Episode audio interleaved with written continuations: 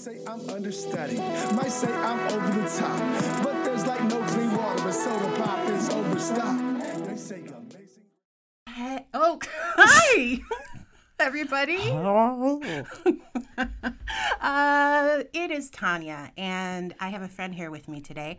Uh, her name is Penelope Walker. Hi. Now, Penelope has been on the podcast before, and uh, if I could remember what episode that was, it'd be so great because I could reference it for you. But we had a great conversation uh, a while. It was a hey girl, hey girl. Ah, yes, but it I was don't a know hey what. girl, hey. Yeah. And a great conversation.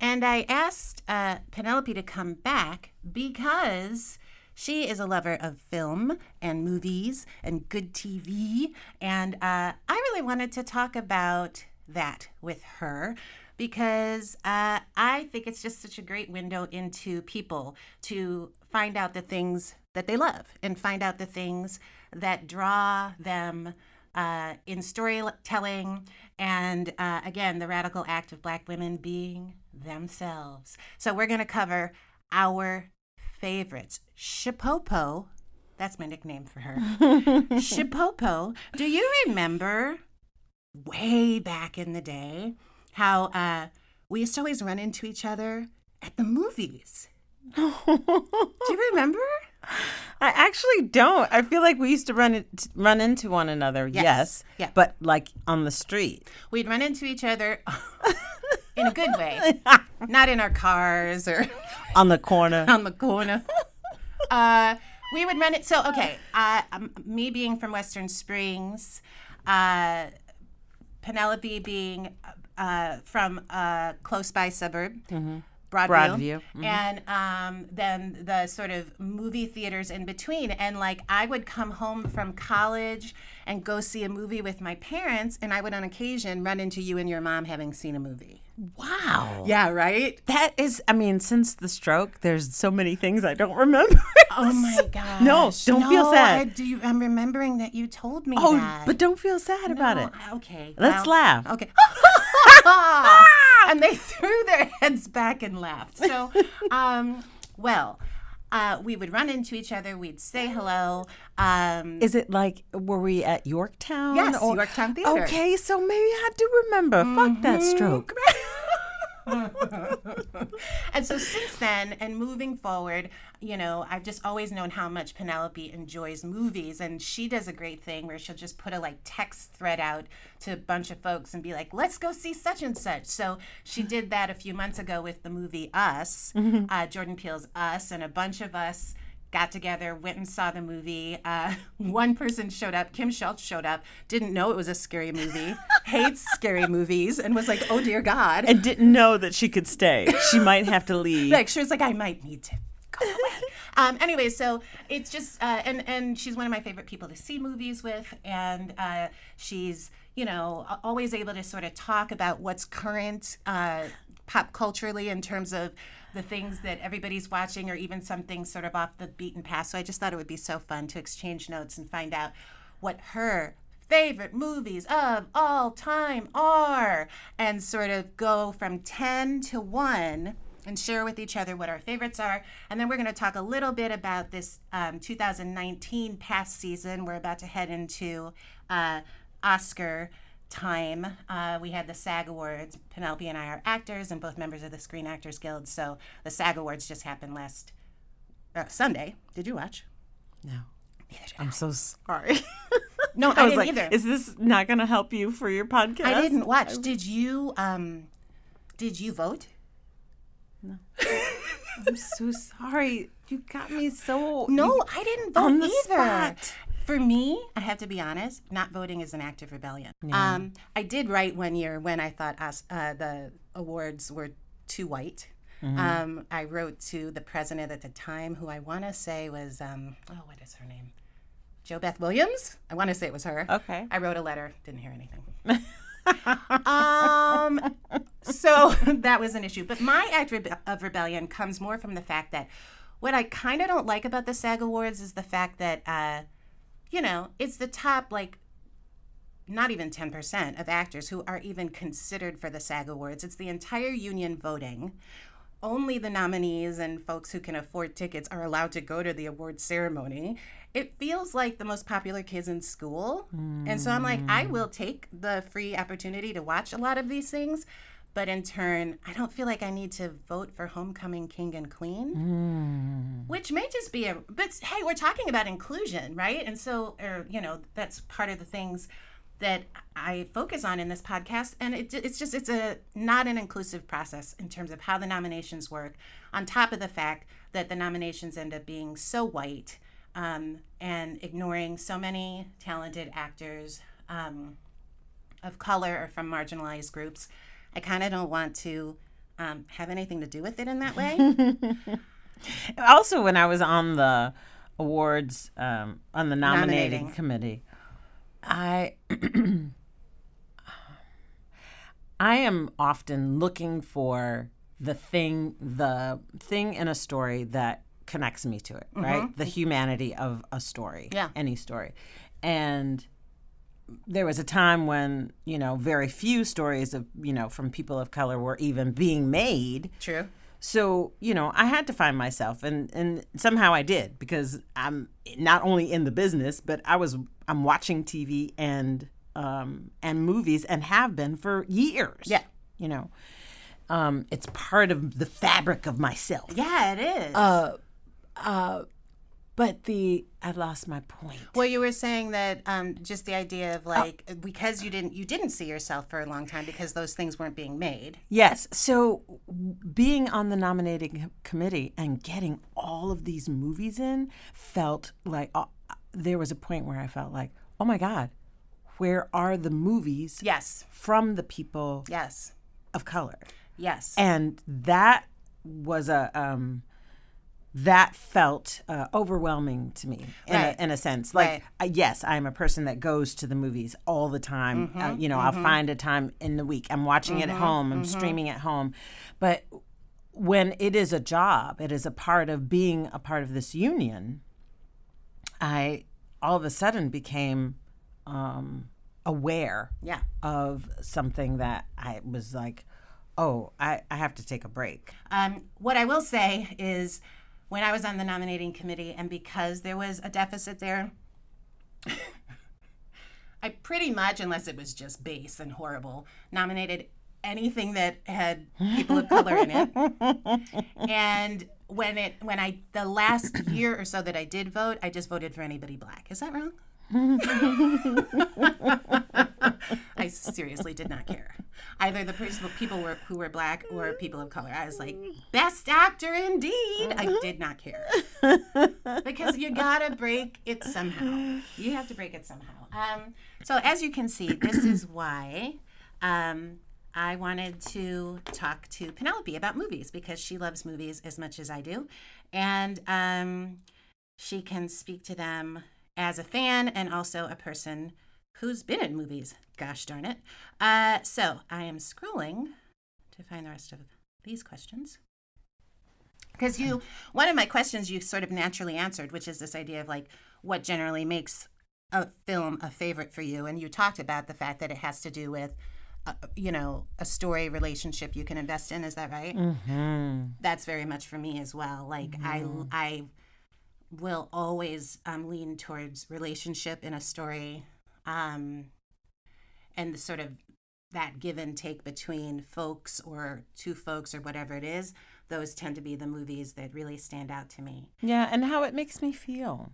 oh You know, yeah how those relationships make me, how they, yeah. I- I mean, yeah. I love that. so, uh, let's dig in. Let's. Um, we're both sort of like relying on technology to find our lists and stuff. Uh, so, I think what we'll do is uh, start with our number tens. Um, and although you know what, gosh, now that I think about it, I don't know if these are in order for me. I don't, they aren't for me. And, I, and when you said it, when you said we're going to start from 10 to 1, and I thought, oh You no, like, "Mm." oh no, I was referring to my list like, Oh my god. what are they? Well, let's like just go with our gut. So this Okay. is not a scientific list of, you know, from 1 to 10 because I actually forgot to do it. um, but I think I can kind of like off the cuff do it. So, uh Penelope, what of this list would you say sort of would be like if it had to be? It won't. You won't hurt its feelings. I promise. What would be ten? Um, if I just look at my list, Yeah. Um, I love that this is a top ten list, and I forgot to say yeah, I put just them in order. yeah, I didn't do that. Nor did all. I. Nor did I. Okay, well, you know, I'm gonna say Sound of Music. It is one of the my most favorite and one that I have uh obviously grew up with and did started to wonder when I was getting older like mom why didn't they um broadcast Sound of Music this year Oh, you know like unaware of it aging you know yeah, yeah, yeah. and that's actually for many movies that would just come on on uh, at- nighttime at 8 p.m. What was it like the Sunday night movie? Yeah. Yeah. So I love that because um, that for me is a great memory, Sound of Music, and it is very much weaved into my high, my childhood memories. And yes, how those movies would come on. It was that like three hour block, and um, it's one of those movies you pretty much have to stop what you're doing and watch. And um, Sing. sing along, Yeah. and knowing it backwards and forwards. And um, you know, often so many of my favorites are related to actually people in my family and who I watch the movies with. And so we would all watch them, my sisters, my fam, my parents. Um, so yes, that's a great one. Um, uh, fond, fond memories of that as well. My number 10, of course, and you know, I'm starting out strong. Oh boy, this is probably actually not a 10, but I'm going to start with this one. Um, Raisin in the Sun. Black and white version, version with Ruby Dee and Sidney Poitier. Now, uh, ooh, Raisin in the Sun, period, is just one of my all time favorite pieces of art. Uh, the play, uh, there's a monologue Walter Lee says to his son, and it is just you know, there are certain monologues in theater or film. August Wilson has a few. Um, Lorraine Hansberry in Raisin in the Sun that just break my heart open and just make me want to holla. And uh, Walter Lee's speech to his son is one of those. So Raisin in the Sun, Sidney Poitier, who not only looks like my father, was introduced to me by my father, and almost was like his proxy in a strange way. It felt like, and he showed us Lily of the Fields and oh, I Lilies that of the one. Field. I loved that one. Um, yeah, so uh, Raisin in the Sun for the story itself, for the beautiful performances. Um, yeah, Raisin in the Sun. Um, are Are you gonna have all movies with people of color, and I'm gonna have all movies? I so love that Full you of white that. people? No, I'm not. And you know what's funny? It's like as I was going through my list, I'm like, okay, there's a good number of films with black people. like because I I know you, Yes. and I made my list, and I said, "Oh my God, my list is so white." Penelope's list so white. Hashtag.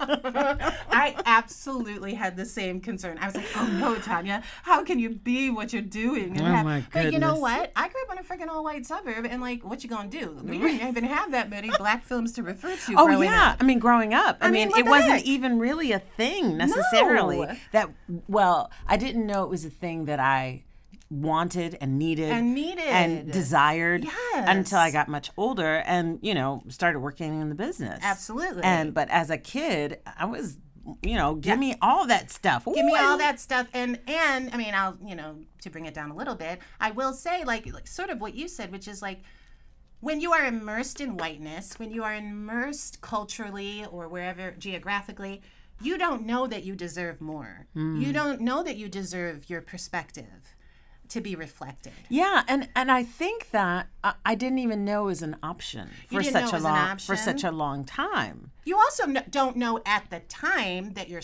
that you are suffering from a deficit. you Right, know? right. It's only in hindsight. Right. So when I talk about these movies, I talk about them with the greatest of love. And no, they are not all black films. Um, but I have enough where I feel like I can keep my card.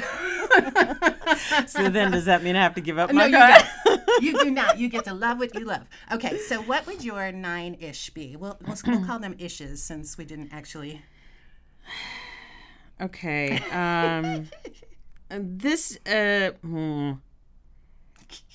I don't know, Tania. The number part makes Maybe me feel. Maybe the number thing doesn't. You know what? But you know talk what? about the next one you want to talk about. How Okay, about that? I'm going to talk about 25th Hour. 25th Hour, Spike Lee. Yep. And I think it was a book, right? And I didn't Yes, read the book. I've read the book too. Um, and I thought that uh, um, Norton, Ed Norton, and um, Rosario, Dawson. Yep.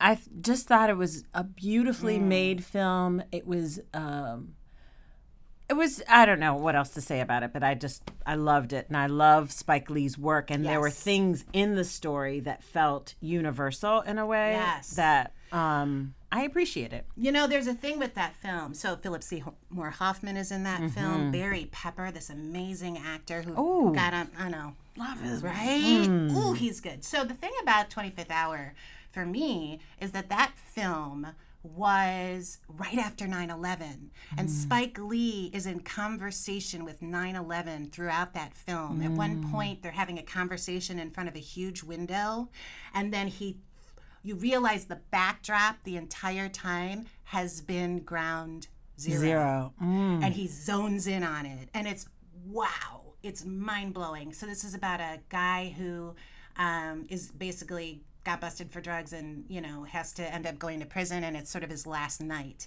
Um, another thing about that film is it has one of the most stunning monologues i've ever heard on film do you know which one i'm talking about Ooh.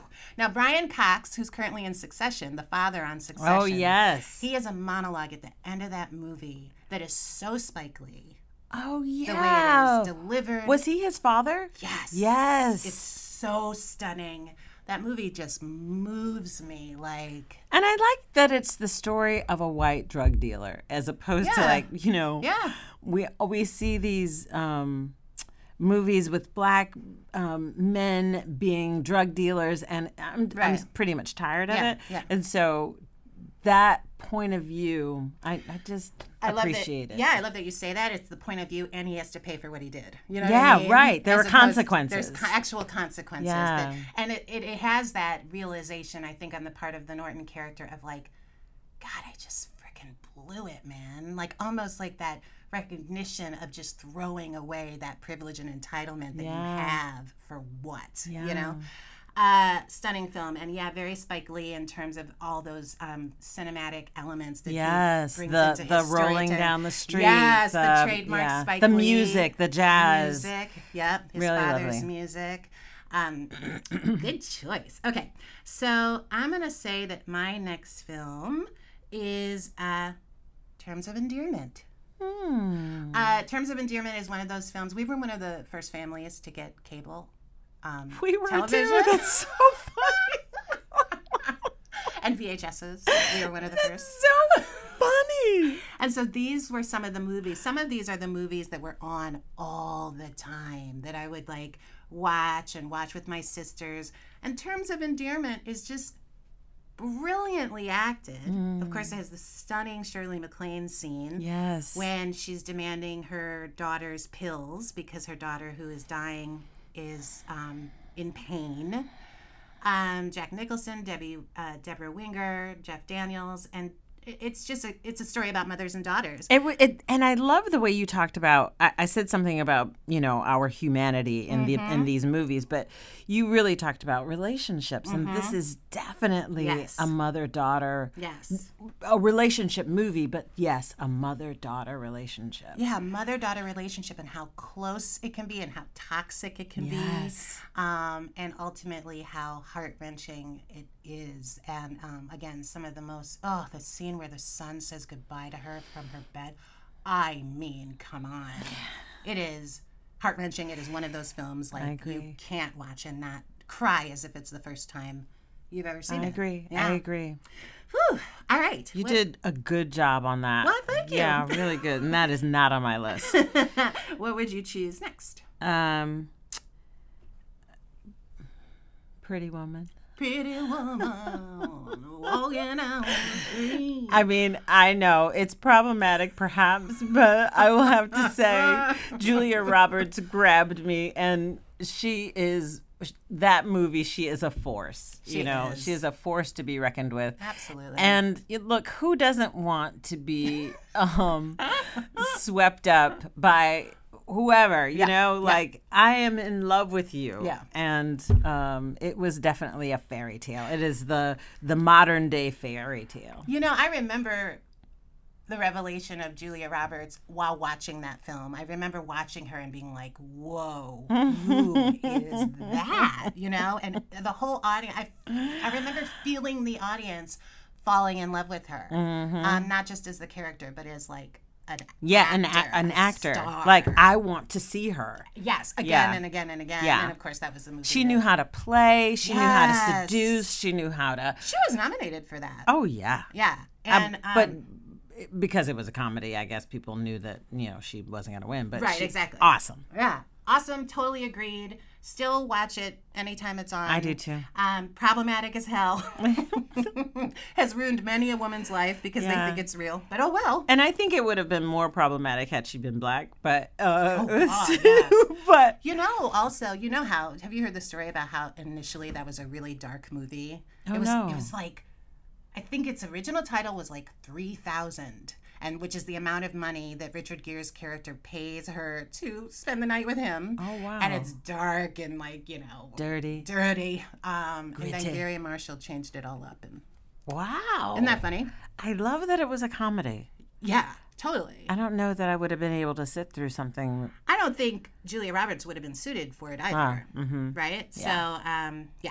Uh, okay, so are we back to me? We're back to me. We're, we're back to you. We're back to.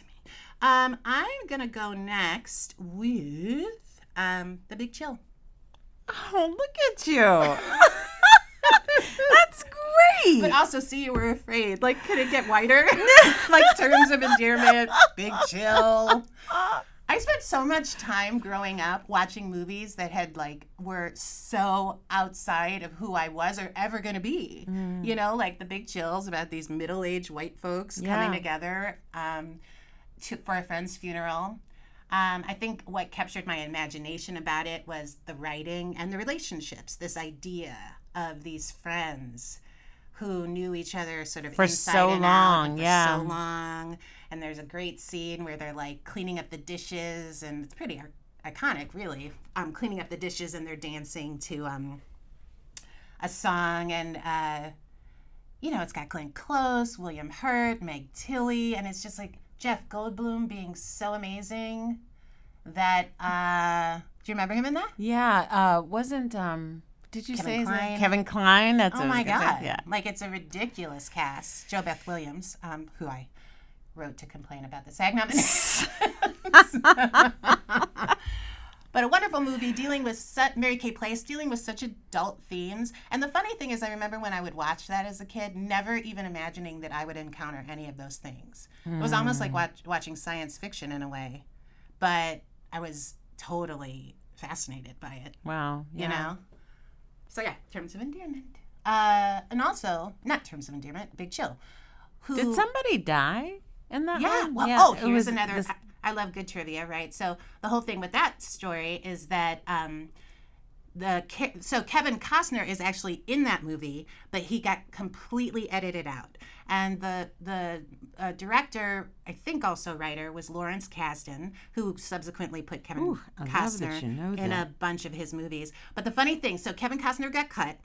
Um, I think it was one of his first films, and uh, he had all these. He was in all these flashback scenes because he's the character that dies. But at the very beginning of the movie, um, uh, you see uh, images of the corpse being prepped for its funeral, and that's Kevin Costner's body. oh, but did, did they not show us? they didn't show his face, and all his scenes got cut. Wow. But yeah, so Kevin Costner's technically in that movie. dang. Right? okay, what's what do you have next? Oh goodness. When it comes to me, it, it just becomes so hard. Okay. um, okay. So I'm gonna name this movie. Uh, it is Invasion of the Body Snatchers. It wasn't necessarily a great movie or Yes, anything like that, but it is from an era that um, I kind of clump a bunch of movies. Yeah. Um, uh, uh, Close Encounters Sure. and um, E.T. So they all sort of uh, feel the same, Sure, yeah. Mm-hmm. look the same, have a similar sound, Yep, yep, yep. Um, and are science fiction That's sort right. of Yeah. flicks. Yeah, I don't know if I ever. I mean, I so know that story.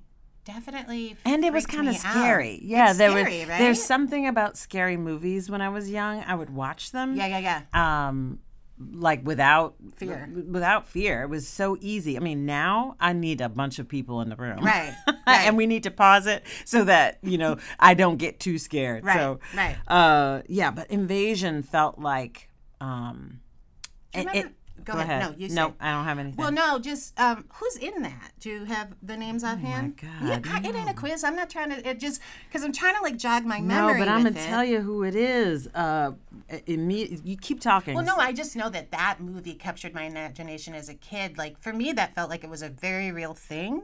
uh, Like that could happen. Do you know what I mean? Like, and that's how movies like that landed for me when I was a kid. So there were a couple of them, and I'm talking about the ones in, in the Yeah, 70s. right, So I'm, I'm sorry that I don't. Uh, I don't know. It's okay. Sorry. All right, it's all right. Maybe you're faster than I am. And on the maybe um, anybody listening, if you want to, like, you know, reach out on Facebook and Ooh, fill in 78. Ah, that must be it. Cast. Ooh, ooh, ooh, ooh. We're so close. It's coming. Oh, oh, Brooke Adams. Brooke Adams? Donald Sutherland. Ooh. Jeff Goldblum. Goldblum was oh, Leonard uh, Nimoy. Nice. Oh, I loved this, and I love these folks. And Brooke Adams, like I wanted to see her in so many so things. many things. But wait, wasn't Brooke Adams?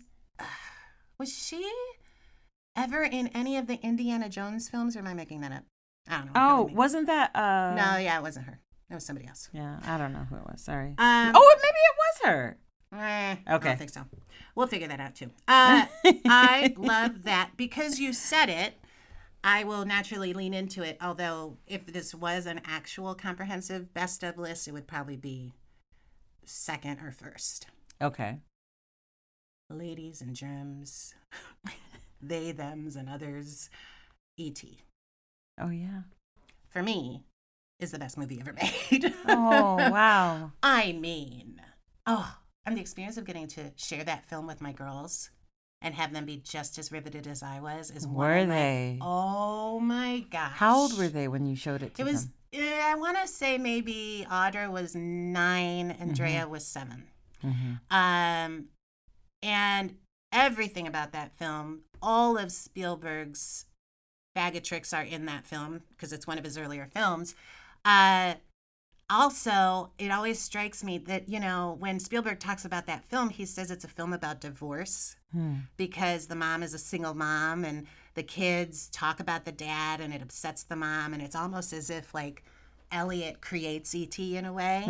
Um, but it, for me, it was just really, it's been so interesting because that movie has a depth to it that as a kid, you don't know what it is. And then when you hear the filmmaker, filmmaker talk about it, you realize like it must have something to do with that. Then it for him had more to do than it was just going to be an alien movie. No, it was this movie to talk about a kid who was yearning for something that he couldn't have through his father. You know, Right, um, so everything about it, I still sob hysterically. I love ET more than anything. Um, they recently released a commercial with Henry Thomas. How do you feel about that? I'm a sucker. Okay. I I was like, started when I saw the commercial, I was like, I mean, I really did gasp Yeah. and was moved. Yes. And then I was mad that it was Xfinity. But I mean, it's like, but then again, it's just like, and if you ever go on YouTube and find Henry Thomas's audition, oh my God, he's doing a scene where like Steven Spielberg is off camera talking to him and saying like, uh, improvising with him, how and basically saying like, we're taking ET away, and then Henry Thomas is like, as a kid, reacting and um, he starts crying. It's so amazing. And then Wow. at the end, Steven Spielberg, it's like old studio. Um, head of studio, he's like, "You got the job, kid." And the kid he got cast right in his there, audition. It's Ooh, amazing. That just gave me chills. It's so good. It's so good. Okay, what's yours? um, uh, Silence of the Lambs. Sure. Why are you laughing? She says tentatively, as I- if I might strike you her. know what it is? It's just that my list is just oh so white, and um, and so I'm sitting with Tania, and I'm like, oh no, Tania. But uh, but we've already established that at the top, so I'm not even gonna say that. Any I'm, Okay, I'm yeah, not gonna talk no, about. It. you don't have to say that. And also, we're talking about good stories, right? Yeah. And that is the universal appeal. Yeah, I And that's think what can mark a good story is that very thing. Yeah, I think that there were times my father took us to the movies when I started taking us to the movies when we were very young. And I didn't always know what the movies were about that we Right. were watching. And I just knew he wanted to see them and he took us with him. And actually, I really appreciate it. Yeah. Um, looking back on it.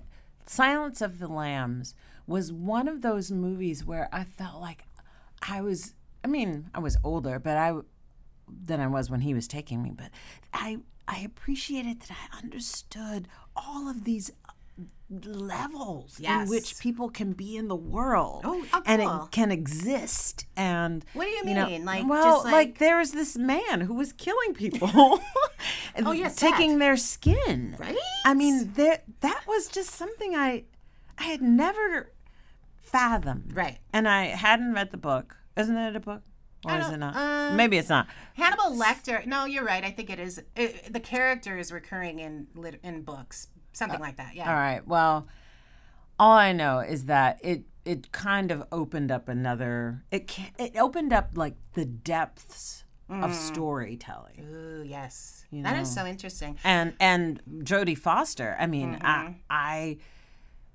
I don't know. I was just I was really just amazed by the story. That's when Jodie Foster was like the movie star of the minute. I think it was her second year in a row that she won the Academy Award. Oh, what was the first one? um, for the movie, which is a very, very rough movie. And I can't, yeah. accused. The Accused. The accused. Um, so she won, I think, like the first year for the accused or accused, and and then she won again. And uh, she, uh, yeah, that movie I have such a such a connection to watching that with my family. That was one of those movies that was always on cable. Silence of the Lambs. Yeah, so I remember watching that a lot when my with my dad and my sisters in the living room, like Mm-hmm. even though we'd seen it a million times.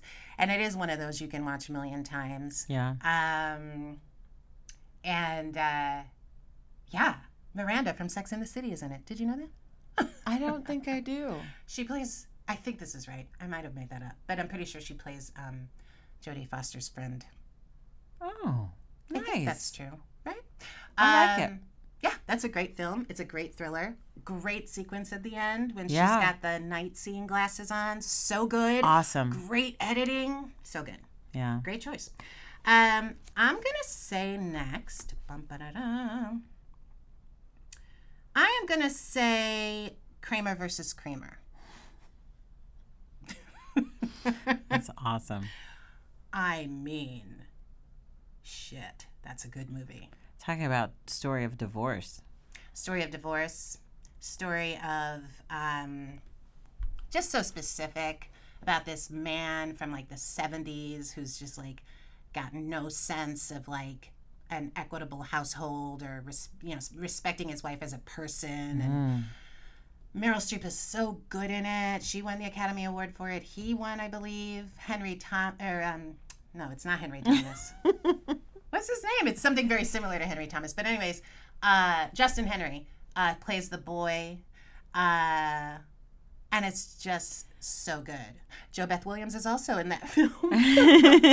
She's appeared in many of my favorite films. So is is Drew Barrymore in that? No, Who? Which one is she in? she's an ET. Yeah, but wasn't she one in about uh, uh, in a, a divorce story?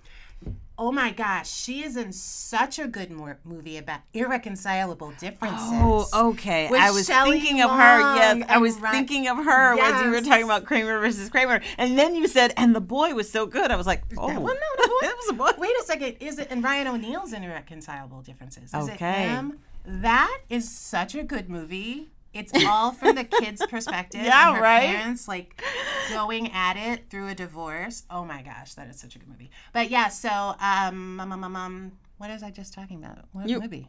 Well, you What were talking oh, Kramer versus Kra- Kramer. Yeah, I was gonna say irreconcilable differences. That has just so many powerful scenes. I love the way you're just a bevy of information, Tania. Like I love the way you can call up so many things ab- about so many different things. Well, thank you. And I have to say, it comes from all that I have watched, and it is a little bit of my superpower, and it's a it's something I really sort of love to indulge. So like anytime Bill and I are say like watching a Law and Order or something, I'm like, I'll just like throw off the name of some random actor in it that's like playing a lawyer or somebody on the ju- the stand. yeah. And I always know their name because I used to look at the credits and like memorize actors' names Oh, and wow. yeah, yeah, yeah. So um, it is one of my little um, hidden superpowers. Oh, that's awesome.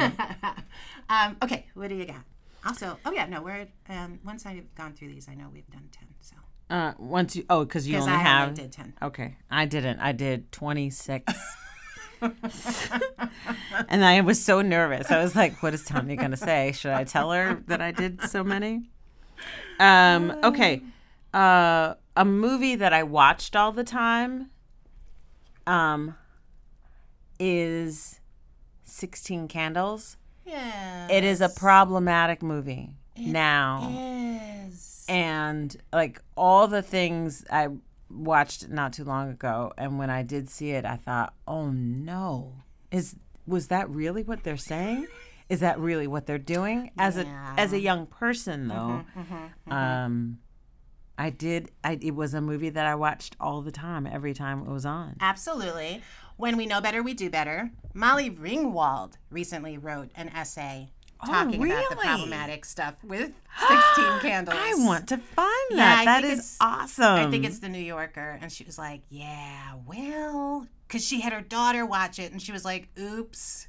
Like she realized, because like basically, like Michael, um, what's his name? Michael Anthony Michael Hall. Anthony Michael Hall, um, date rapes, the, the homecoming queen, and uh, yeah, she was drunk. she was and I thought, and she doesn't remember what happened. It's terrible. And her boyfriend basically pawns her off. to- Yes. yes. Yeah, it's problematic. It's oh, as the a the uh, racial stereotype type of the uh, Asian the Asian character. was he adopted by them or was he, He like, was like a, a, foreign trans- a exchange? foreign exchange student of the grandparents or something Yes. like that.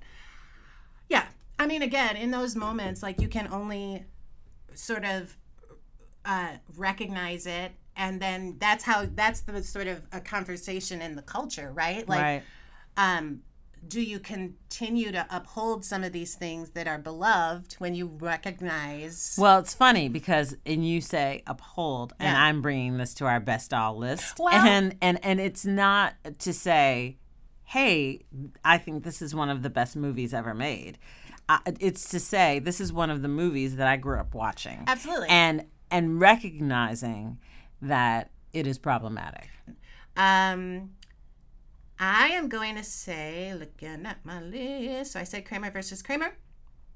Um, I can't entirely put these in order. Um, Do the Right Thing, Oh, awesome! which is a groundbreaking Spike Lee film, his first film, really, that grabbed everyone's attention. Um, it is just the end all be all in terms of what filmmaking can do. Um, announcing your voice creatively. Uh, introduced Rosie Perez to the world. The world. Um, and Samuel L. Jackson, who was early on a beloved um, actor for Spike Lee, so he has such a hand in bringing him to the um, culture. Uh, but that movie changed my life. That movie changed my life. That movie woke me up. And in fact, I believe that's the first time I heard the phrase "wake up," which is a recurring phrase Spike Lee. Wake u- up, wake up, wake up. Yes. Up you wake, up you wake, up you wake. Yes. And um, it changed my life in the fact that it's almost like it it woke up who I was going to be as sort of a black woman in the world, just in terms of the issues we face, the anger, mm-hmm. being so removed from all of it growing up in an all white area. Mm-hmm. It was like an opportunity for me to be immersed in it in a way that just like thrust me into it and um, i'm not kidding it sounds cheesy but i didn't long after that i read long, not long after that i read malcolm x it's like it literally started to wake me up you know? Um, and it's just a stunning, stunning film. And I remember seeing it with a friend of mine, and afterwards we just walked around the neighborhood we were in in silence Wow. because it was just so powerful. And I watched it again recently, and it holds up. It's an amazing, it's a masterpiece. And it enrages me that like Spike Lee still doesn't really, really, really, really get Get recognition. Like, does anybody really realize what a genius he is? Yeah, I don't think so. It's and I think that he was very outspoken as a young filmmaker Yeah. uh, about the academy. Uh, Yeah. And I think that, and maybe even the industry. Mm-hmm. But I feel like uh, people were afraid of that Mm-hmm. and sort of just um, ki kind of kept him out of the conversation. I think you're absolutely right. But I really love that he has not let that um, stop him. nope. His stories are still very rich and Yes. very relevant. Mm-hmm. Um, And always that intersection of the story he's telling and how it immediately relates to what's going on today. He did it with BlacKkKlansman. He never lets his, I mean, I, I wasn't a huge fan of the film BlacKkKlansman for various reasons, but he never lets his audience get away like, sort of like from the back seat. It's like, you are in this. We are all driving, and this is exactly how this movie relates to today. Yeah. Wake up. yeah, it's interesting. Like I feel like a couple of his movies do that. I mean, not a couple, but I feel like uh, he introduced the world. I mean, those who are interested in listening and watching. Yeah. Do the right thing. I thought Jungle Fever, even. Absolutely. Um, and School Days. School days. I, I thought that. Um, I was Absolutely. like, oh wow, Talking about colorism? Good and black hair, happen? and I'm Yes. so I don't know. There's And I was learning things about myself as a black person through those films I because I didn't have it growing up. yeah, Even from my parents because their culture was different because it was a Haitian Haitian, yeah. background. And I will we should go to you, but I'm going to jump because we're talking about Spike Lee Yeah. and I'll just throw out and say that one of the movies on my list is Malcolm X. Mm-hmm. Um, which I think is one of the most stunning films ever made, one of the most stunning performances ever by Denzel and he didn't win for that, right? No, he, Al was he Pacino not? did. Was he? Scent of a Woman, Scent of a freaking woman. and was he nominated for He it? He was nominated, Mm-hmm. and it is inexcusable. Beyond. There are times when you watch that film where you start to get super confused because you're like, how did they bring Malcolm X back from the dead? And then they like, and occasionally you'll see actual footage of him, and it's it's it's jolting and disorienting because he is so taking taken him on yeah, by the end of that film. yeah. I think Denzel Washington's a national treasure. I, I just I couldn't cannot speak enough to that man's talent, and um, Malcolm X is I and that is an up. He has those moments at the end. I'll just say it. It's been out for a while, folks, so I'm gonna spoil it. Spoiler alert. Towards the end, and all of a sudden you're jolted into a classroom, and these kids, these young black kids, um, stand up and say, I am Malcolm X. I am Malcolm X. And then it goes all the way to South Africa and kids in the classroom of South Af- in South Africa. I am, I mean, it is absurd. What a powerful film that is. Yeah. Um, yeah, so that's mine. So that, and it's pretty much an ode to Spike Lee because I think he's a genius and um, I get something I out of do all of too. films. I do too. Yeah, yeah. What you got next? I have The Matrix. Nice. The Matrix. I remember seeing the first film and I thought, oh my goodness, what is happening here? and it's interesting because initially, I'm not a religious person, but initially it felt so um, almost like he is the savior uh, at the end of this first film that I thought, wow, maybe God really does exist. you know, like, uh, I, like my childhood had a lot of God and whatever, but it was different, right? It was like an introduction to God. I am God, right? Uh, or like God in myself, or understanding that w- the answers lie in ourselves, or uh, we are enough, or any of those things, right? So um, it just really made me feel like, oh, I, I can do more. I can, um, I mm, have the power.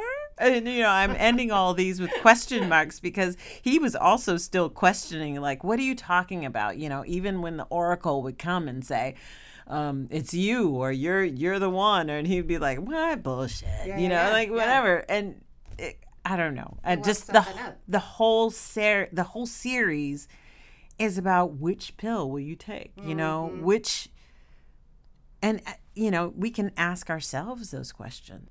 I love that Lawrence Filburn. Lawrence Filburn, that's not his name. Laurence Fishburne Mm-hmm.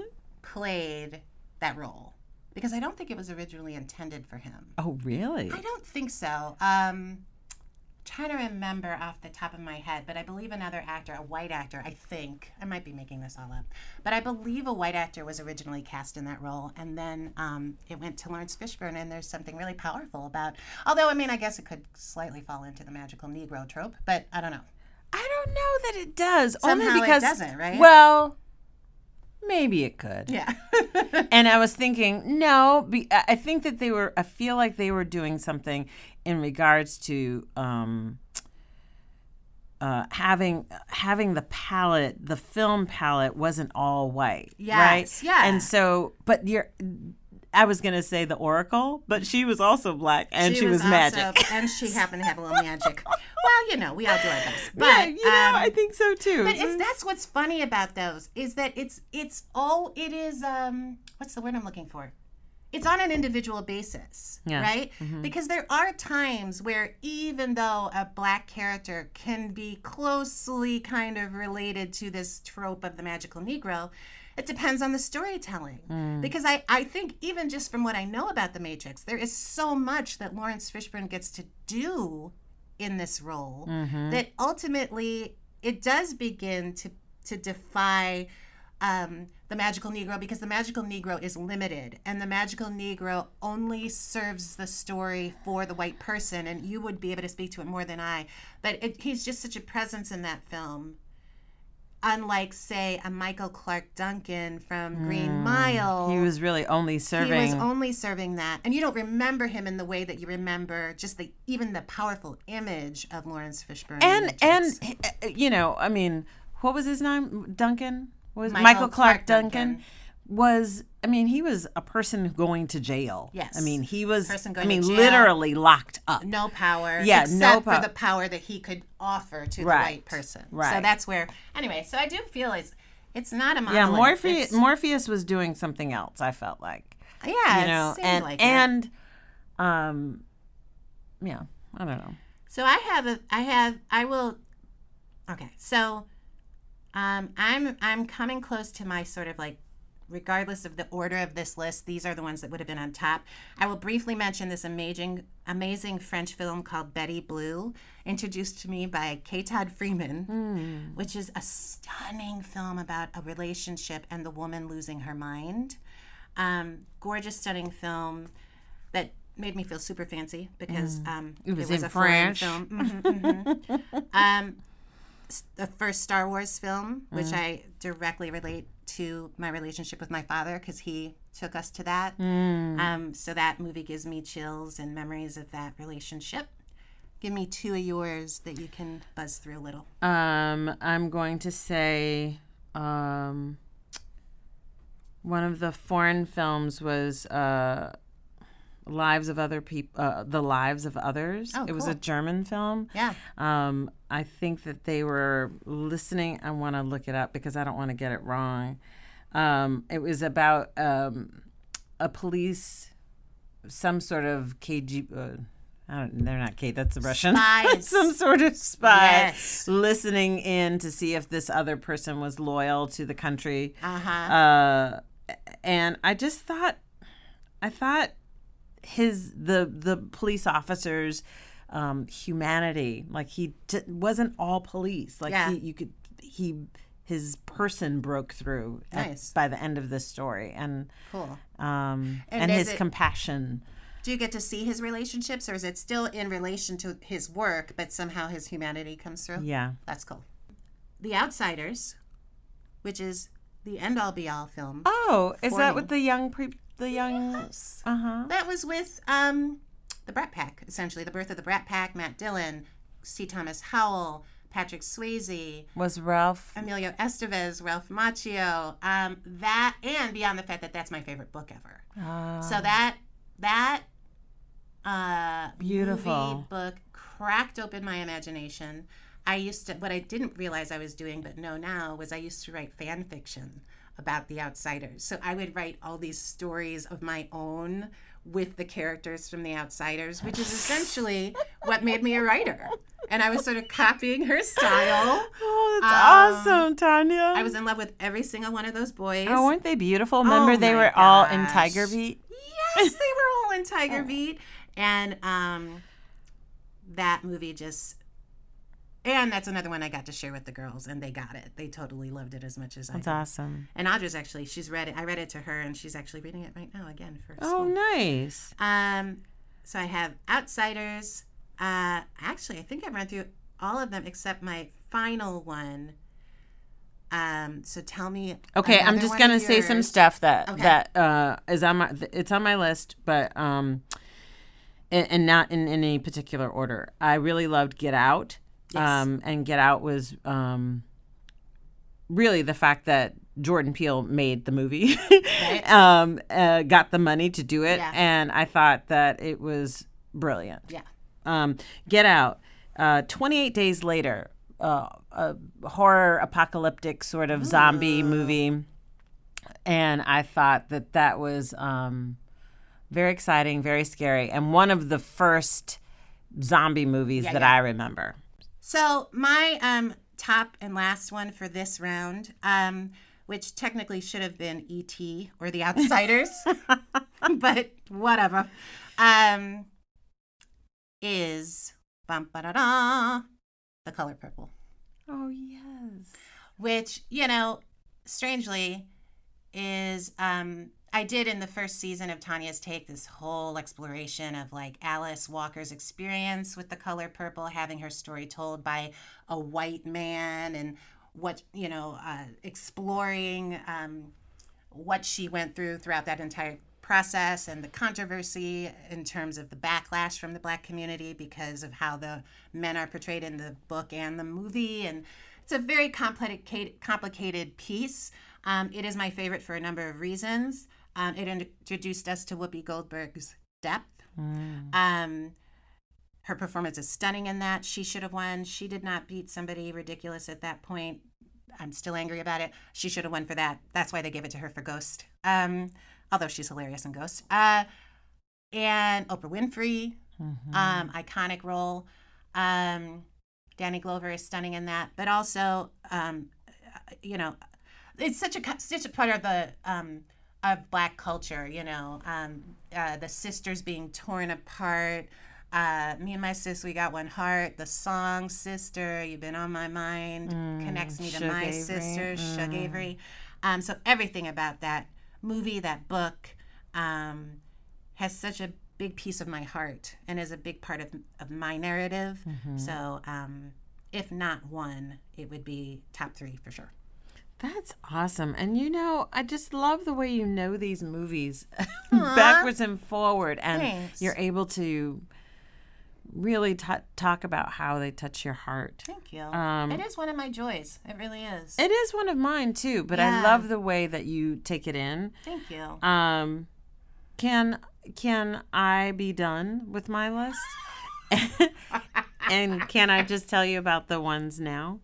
yes, except that we've run out of time. Okay. So, what I want to do to end is can you pick one from now? Okay, I'm going to say all three anyway. Okay. Capernaum, Jojo Rabbit, Rocketman, and Judy.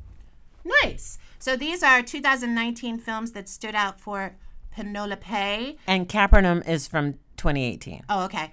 Um, that's another one, by the way. Um, uh, uh, uh, that's another nickname of mine for Penelope. The ones that stand out for me, two, my two favorite movies of the year: The Farewell, um, beautiful story about a young woman and her grandmother and um, her family, um, not telling the grandmother that she has cancer.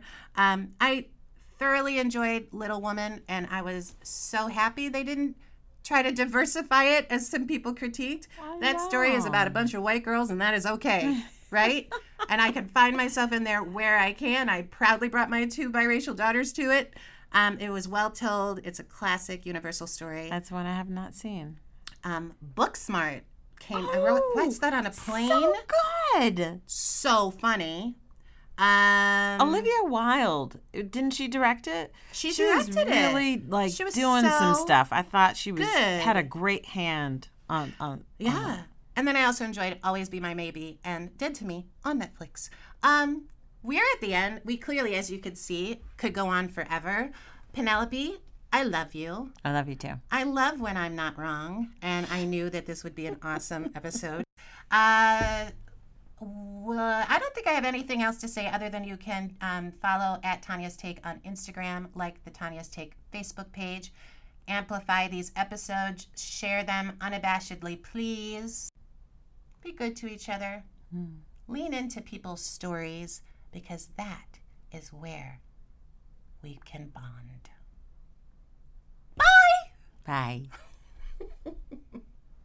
Maybe it'll be alright. Maybe you're all wrong. Amazing grace, thank you, Lord. Bobblehead, shoulder pop, work a lot. It's never sweet. Yes, it is. No, it's not. This whole flock is not ready.